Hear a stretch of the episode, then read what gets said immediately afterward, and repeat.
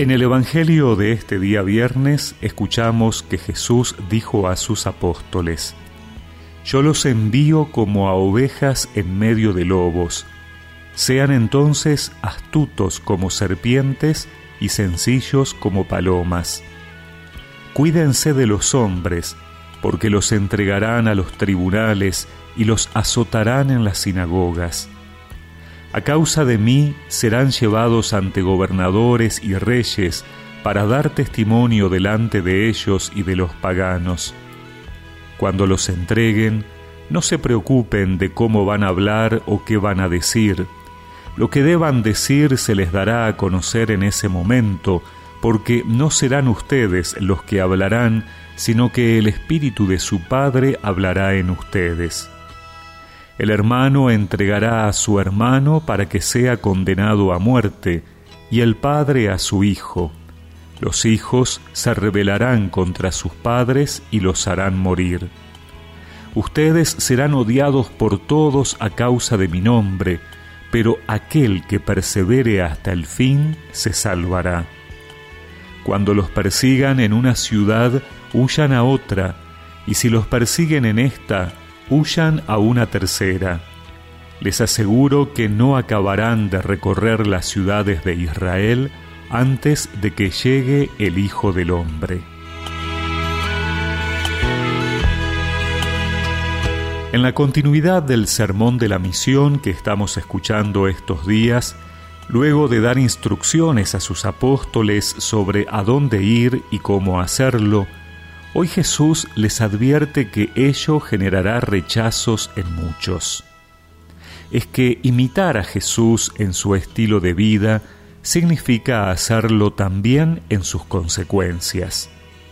Vivir la vida del Señor es también vivir su cruz. No nos podemos quedar solo con una parte. Y ese rechazo puede venir de la propia familia, de la comunidad, cuando se busca ser fiel a la voluntad de Dios, o de la sociedad, del mundo, que se siente interpelado y cuestionado por sus injusticias y atropellos. Pero quien entró con todo su ser a sembrar la semilla del reino, debe confiar en el dueño del reino, que es el Padre. Él le dará su ayuda especial a través de su Espíritu.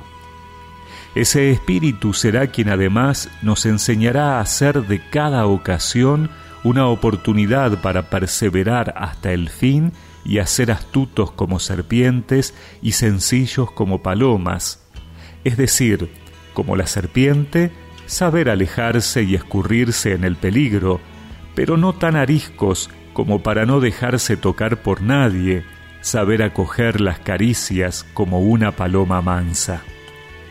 Que el Señor nos ayude a no tener miedo a la misión y a no desanimarnos ante el rechazo, sino a hacer de él una oportunidad para confirmar nuestra voluntad de seguir a Cristo hasta el final. El Señor nos envió a cumplir con la misión en el mundo, anunciar